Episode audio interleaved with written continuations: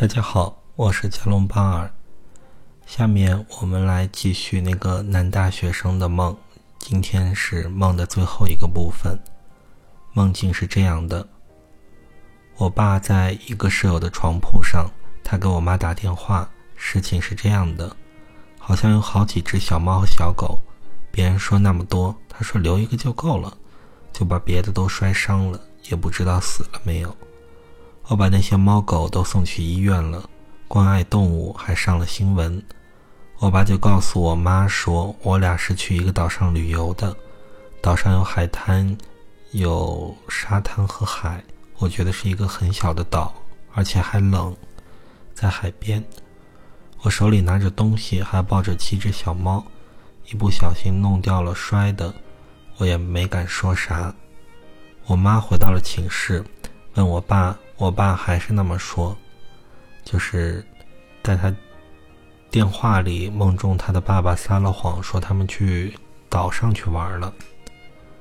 那接下来，当他妈回到了寝室的时候，他爸就还是那么说，而把责任推给了这个男大学生。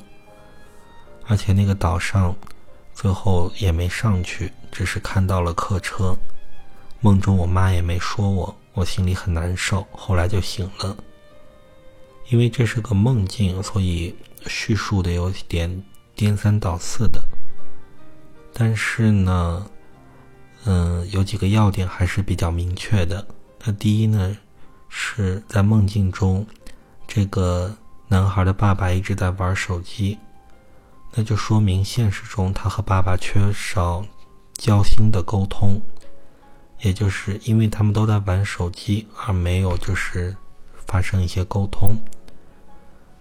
而且在梦中，小猫和小狗摔伤了，而且可能摔死了。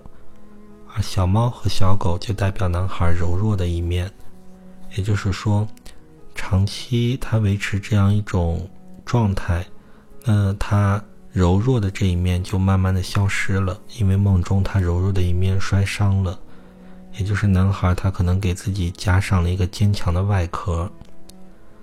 那他梦中，他猫摔伤了，他又去救猫，说明说他想变回原来的自己，不想变成现在这样戴着很多面具、加了很多外壳的样子。而接下来，爸爸就打电话跟妈妈去撒谎，这呢就说明现实中他的爸爸有点推卸责任，而另外也说明妈妈是一家之主，控制欲比较强。